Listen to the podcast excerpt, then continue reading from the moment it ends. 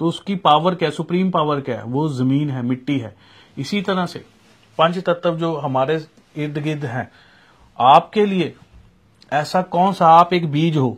आपको कौन सा ऐसा तत्व है आपके लिए? कौन सी ज़िंदगी में ऐसी चीज़ें हैं जो आपको एक विशाल पेड़ बना सकती हैं, आपके भाग्य को बढ़ा सकती हैं?